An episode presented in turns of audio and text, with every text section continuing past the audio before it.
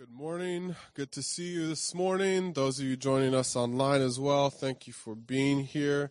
Good to see you all. Hope everyone had a great Christmas again with family, friends. Our family spent yesterday morning together at home. Had a great time together. Spent the evening then with some friends last night. Just a great time to be together. We're driving to Indiana this Wednesday to be with my side of the family there. So if you'll pray for us and the 10-hour road trip and safe travels and no fighting with the kids and the van the whole way, that would be great. We appreciate it. But I'm looking forward to that time.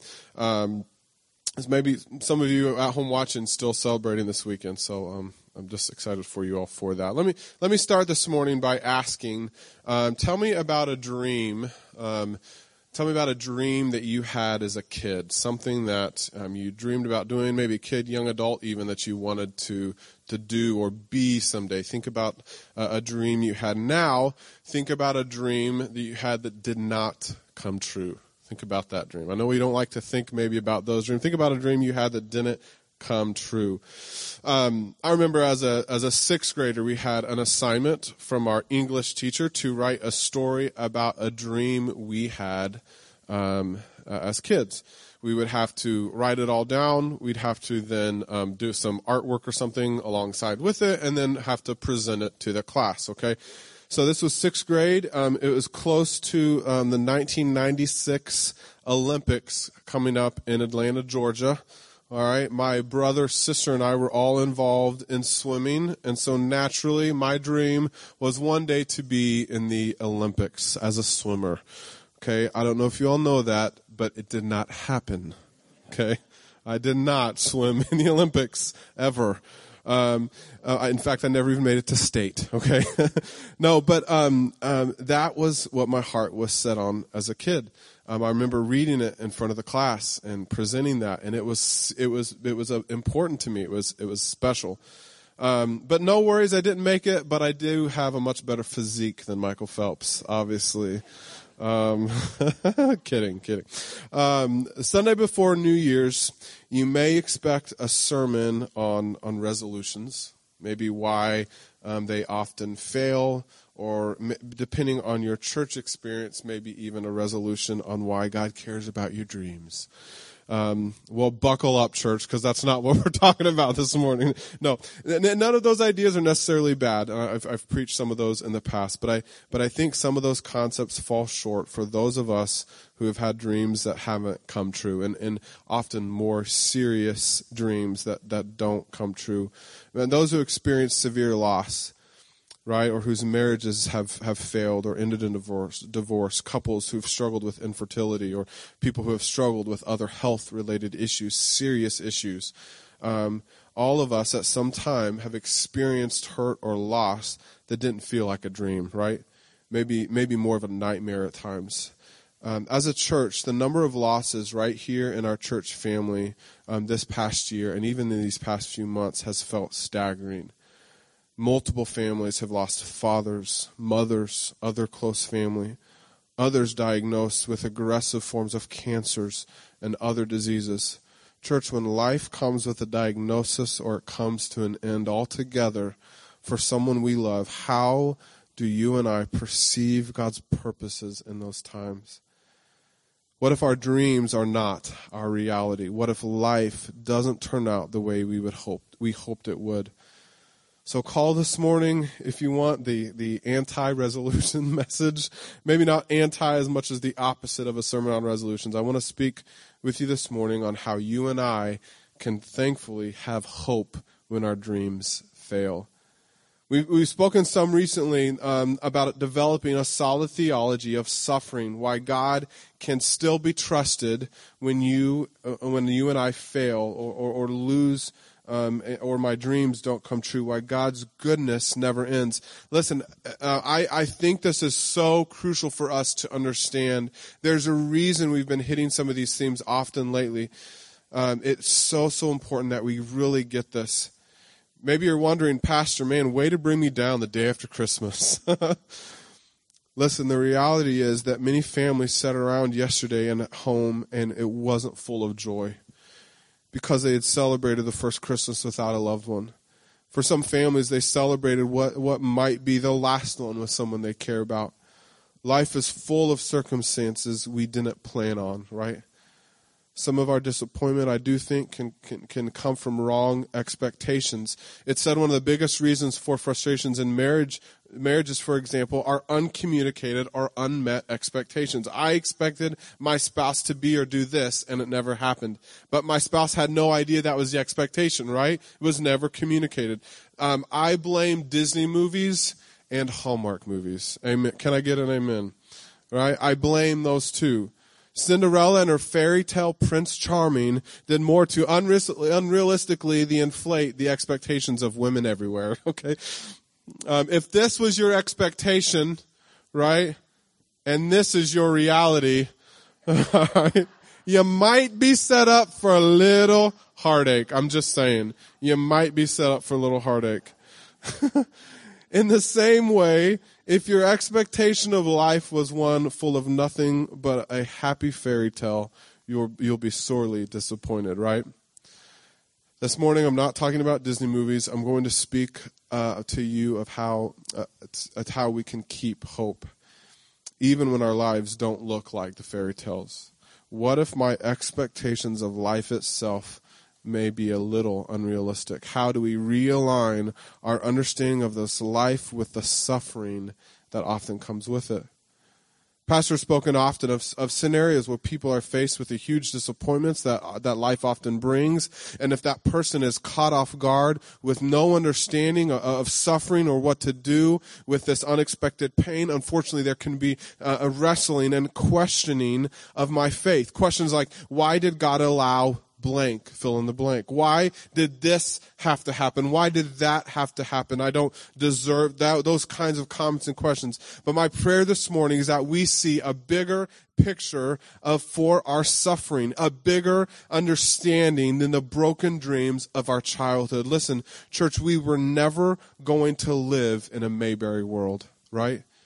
After the fall of Adam and Eve in the garden, this world would never resemble the perfection of Eden until Christ returns again and everything is made new. But as you and I walk into 2022, whatever joys and difficulties it might bring, whatever loss, whatever diagnoses, whatever obstacles, there are three things to remember that I think would help us to have and keep hope. Amen. Let's talk about those this morning. Number one, your pain has a purpose. Your pain has a purpose. Now, let me give a quick disclaimer on this, okay? This is one of those concepts we need to be careful about rushing to tell someone as they're going through difficulty, right? Don't run up right to somebody when they've experienced loss and say, it's okay, it has a purpose. That's sometimes not helpful. It is, but I think God can and does show us that what we're going through eventually, that it has purpose. How many personally gone through something difficult and see on the other side how God uses that for his good? Amen? I think many of us have experienced that. God does that. He shows us that. But when we're able to speak with compassion to the friend after a loss because we've experienced that exact same loss, do you see then how God might be crafting healing for that person out of what we've gone through? Do you see that? How about when we're able to sit with and encourage a brother or sister struggling in their marriage because of the deep pain we've experienced ourselves in our own relationship? God is using what we went through to minister to someone else. Being able to walk through an addiction with a friend because of the struggle we walk through as well. God has turned something that was awful and horrible in our lives and is now using it in a situation to provide comfort and encouragement for someone else. It's now come with a purpose. God does not mean that the struggle we went through is or was good, but it means that God redeemed something bad for his good, as he does so well. We all know the verse from Romans 8:28 that speaks perfectly to this reality. If you don't have this verse memorized, this is one I would say absolutely memorize it. Spend time, know this verse, Romans 8:28. And we know that in all things God works for the good of those who love him, who have been called according to his purpose. I think we all need to have that as one of those life verses we just know.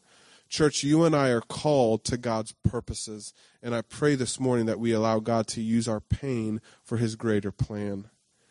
Of course, the end result of pain in this temporal life, the end result of that pain is eternity with Christ. It is our great reward. That is the hope we have to look forward to, the purpose we have to look forward to.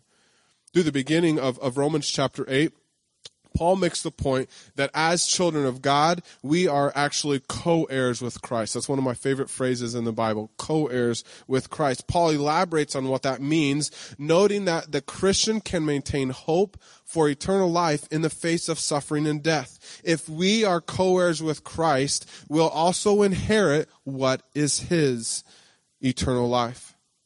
So how could suffering or pain here in the temporary world distract us from that hope? In a way, our current suffering reminds us of our eternal home. And the author of Hebrews reminds us in this way, Hebrews 13:14, for here we do not have an enduring city, but we are looking for the city that is to come. Amen. This is not our home. This is not where we were meant to be. Eternity in the presence of Christ is our hope, and no amount of loss or pain or persecution or suffering should be able to distract the committed follower of Christ from that eternal prize. I love that picture from Christmas Eve service, if you were here, of the manger, right? As the first advent, the second advent, the second coming of Christ then as our hope. Secondly, not only is there purpose in our pain, but secondly, your suffering cultivates Christ in others. Your suffering, what we go through, actually helps Christ to grow in others. And you're thinking, what? How in the world? Today, the church learns wisdom and suffering from the most well-known sufferer in the Bible. And you all think, you probably immediately know who I'm talking about. Who am I talking about this morning? Job, right? But before the nightmare that Job would endure, Job had the dream life of his day. Did you know that? Before the suffering, Job had the dream life. Read along with me. This is Job chapter 1, verse 1. In the land of Uz, not Oz, in the land of Uz, there lived a man whose name was Job. This man was blameless and upright. He feared God and shunned evil. He had 7 sons and 3 daughters. He owned 7,000 sheep, 3,000 camels, 500 yoke of oxen, and 500 donkeys, and had a large number of servants. Can we stop right there and say, who in the world needs 3,000 camels? What do you do with that many camels? I don't even know what you do with that many. Of course, large number of cattle were a sign of someone's wealth. Okay, so it's obvious Job was extremely wealthy materially. He had everything in that day that you would need, right, to survive and live well, right. At the end of verse 3 reiterates that for us of his position, of his status in the day. Verse 3 says he was the greatest man among all the people of the east.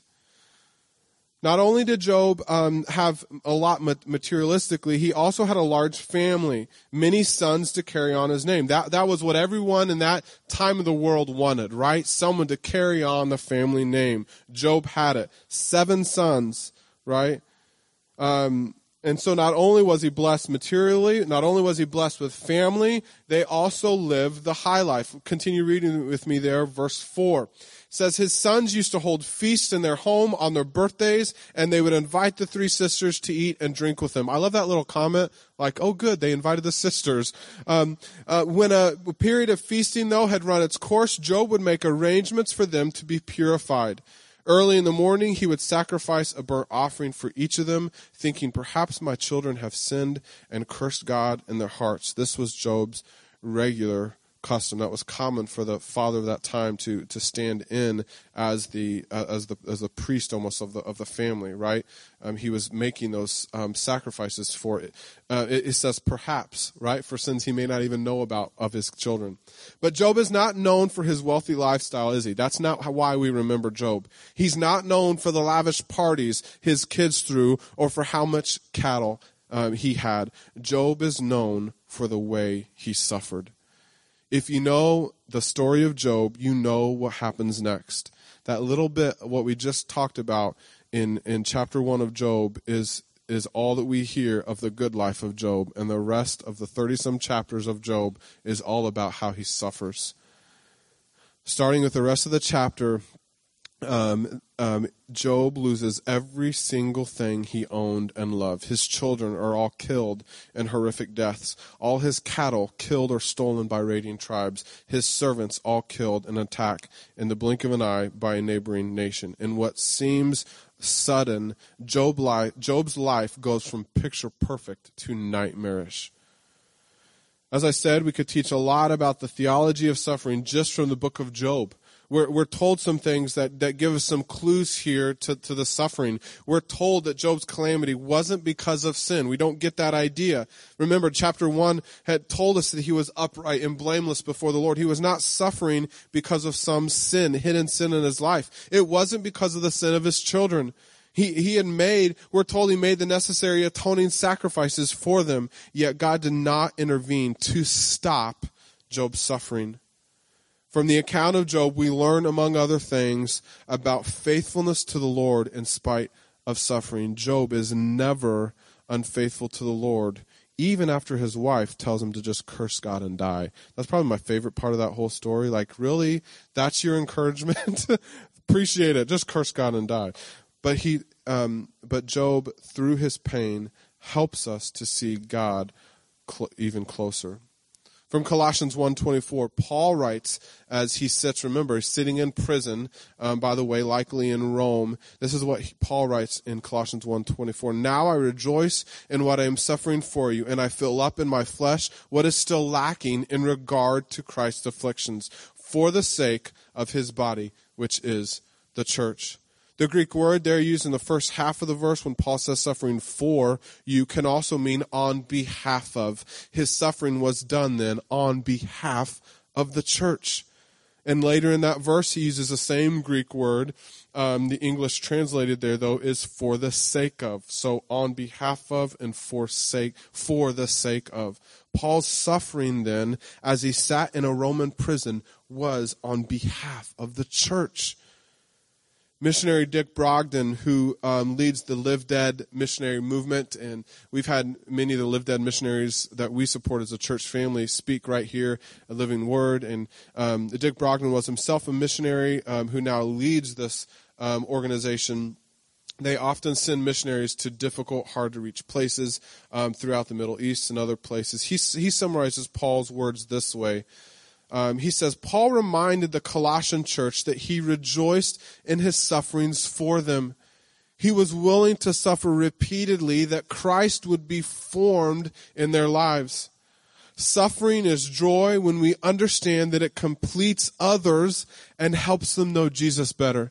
Have you ever thought about your suffering that way? While suffering because of our own folly is not noble, meaning dumb decisions I've made that caused me to suffer, Brogdon says these are deserved disciplines. He goes on to say, suffering for the sake of others, though, is joyous, for we see, even if by faith, that our discomfort helps Christ to grow in others' hearts. And that is glorious. Followers of Christ can cheerfully anticipate suffering, for we know that our pain is not in vain. He says it cultivates Christ in others. If our temporary and seasonal suffering helps Christ be magnified in our disciples, in our families, in our colleagues and friends, it truly is a joy, end quote. These missionaries and others in hard-to-reach places around the world I don't know if you've ever heard of this this concept, but they often speak of how the persecution of believers, of missionaries, of everyday believers in hard-to-reach places is often the beginning of a harvest of souls in those areas. I don't know if you've ever heard that before. In some of the most persecuted Christian communities on earth, places like China and Iran, the underground churches have been exploding at astronomical rates in the last handful of years, in spite of some of the worst persecution in the world. In April of 2014, this when I was preparing for this morning, I came across this incredible article written by The Telegraph back in April of 2014. And this article stated that giving current trends at the time of conversion in China to Christianity, that within 15 years, that would be about 2030 now, in about 15 years, China would be set listen to this, to have the world's largest Christian population in the world. Unsettling for an officially atheistic government, right? This is from a nation in which 2/3 of the believers worship in illegal underground churches. Did you know that? Because they refuse to bow to government control of their church.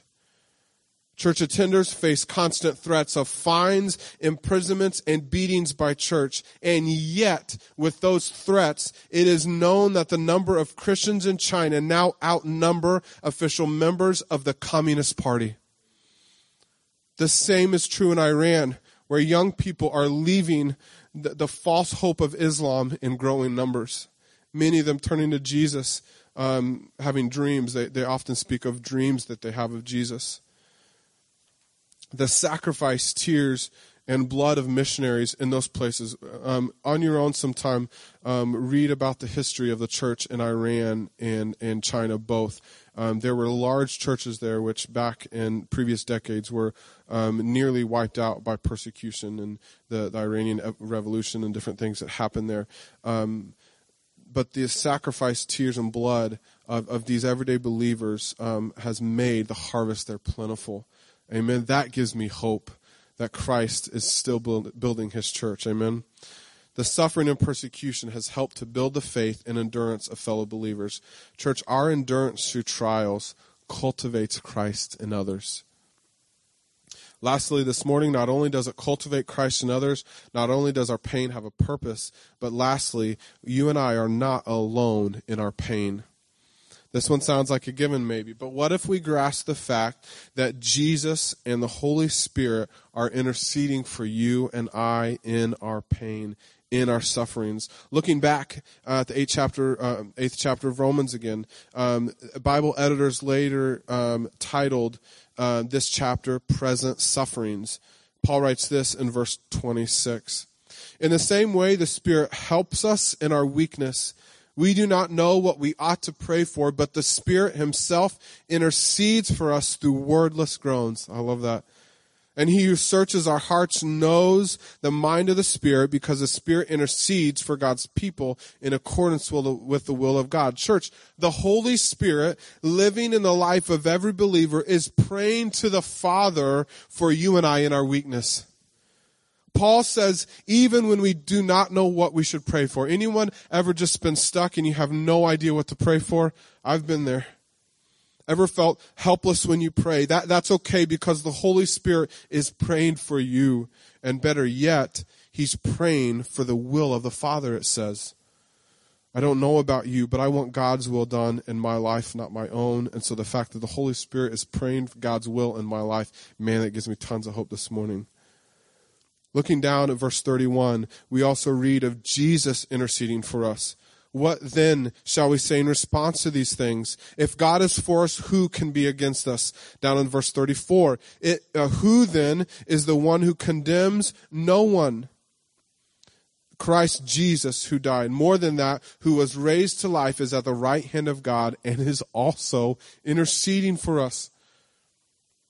down in verse 35, who shall separate us from the love of Christ? Shall trouble or hardship or persecution or famine or nakedness, danger or sword? Verse 37, no, in all these things we are more than conquerors through him who loved us. For I am convinced that neither death nor life, neither angels nor demons, neither the present nor the future, nor any powers, neither height nor depth, nor anything else in all creation will be able to separate us from the love of God that is in Christ Jesus our Lord. Amen. Church, nothing can separate you or I from the love of Christ. As you and I struggle through difficult stages of life, along with the Holy Spirit, Jesus is also interceding for you and I. Man, that gives me tons of hope. Ever feel like your prayers aren't heard? Don't worry. I'm pretty sure God's listening to the prayers of Jesus, right? Pastor John Piper shared these words in a song that my wife and I love by Shane and Shane called Though You Slay Me. And this whole song, if you haven't heard it, is really all about this message this morning. When you and I go through difficulties, is there a purpose? So Pastor John Piper shares these words, and as Brittany and I, and COVID was starting, and we started to deal with all the, you know, the disappointments that we all began to deal with, the closures, the school closures for the kids, and, you know, my son was starting basketball, and I know that for him it was a big deal. They didn't know what the season would look like. And again, those things are minor compared to what many have faced, but they were disappointments, and this song, these words, really helped us to quickly see perspective in what God may have for us in this season. I'm going to read these words to you this morning. I'm not the gifted speaker that John Piper is, but I hope you'll take in the weight of these words this morning. Not only is your affliction momentary, Pastor Piper says, not only is all your affliction light in comparison to eternity and the glory there, but all of it is totally meaningful. Every millisecond of your pain from the fallen nature or fallen man, every millisecond of your misery in the path of obedience is producing a peculiar glory you will get because of that. I don't care if it was cancer or criticism. I don't care if it was slander or sickness. It wasn't meaningless. It's doing something. It's not meaningless. Of course you can't see what it's doing. Don't look to what is seen when your mom dies, when your kid dies, when you've got cancer at 40, when a car careens on the sidewalk and takes him out. Don't say it's meaningless. It's not. It's working for you an eternal weight of glory. Therefore, do not lose heart, but take these truths and day by day focus on them. Preach them to yourself every morning. Get alone with God and preach his word until your heart sings with confidence that you are new and cared for. Amen. Church, as the worship team comes here to help us close, I, of course, simply have no idea what you or I may face in 2022. I don't know. Here's what I know. God will never abandon you. He'll never forsake you. God is ever faithful. His goodness has no end. He cares for you like no other. As Pastor and I wrote Christmas cards to our ministry leaders, I caught this message actually on the inside of this Christmas card, and it spoke to me. Put in the gospel message in such a concise way. It said this: his destiny was the cross. His purpose was love. His reason was you. Church, when your life hasn't turned out like a Disney movie or your dreams have failed, don't give up on the hope of that statement. Jesus' reason for coming was you. And because that's true, the pain and the suffering of this world pales in comparison to the hope that we have because of Jesus. Amen. I want to end this morning with one of my new favorite worship songs, and here's why. This song speaks of worship in spite of suffering. I hope you're encouraged by that this morning. Let's stand as we sing this together. I won't bow to idols. I'll stand strong and worship you. If it puts me in the fire, I'll rejoice because you're there too. I won't be formed by feelings. I'll hold fast to what is true. If the cross brings transformation, I'll be crucified with you. Because death is just the doorway into resurrection life. And if I join you in your suffering, then I'll join you when you rise. Co-heirs with Christ. When you return in glory with all the angels and the saints, my heart will still be singing. My song will be the same. Christ be magnified in me. Church, again, I don't know what 2022 is going to look like. I hope that through the joys and through the difficulties that we'll allow Christ to be magnified in our lives. For myself, for the others around me, that's my prayer for you in the new year. If you're going through difficulty, I know many of you are. I know personally what many of you have gone through.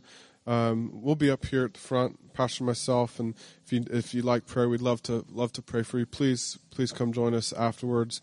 Let me pray for you as we close. God, I thank you for the eternal truths of your word. God, I thank you that as we go through life and face challenges and difficulties, and God, I pray that you would help our hearts and our minds to focus on the truth that you will never leave us or forsake us. That as we walk through these pains, God, there is an ultimate purpose. I pray that we would surrender our hearts to that purpose, Lord. Comfort us as we face these things. God, remind us of your truth and love and peace in our lives. We love you, Lord. In your name we pray. Everyone said, amen, amen. Thank you so much, church. Thank you for being here today. Have a great week. We will see you in 2022.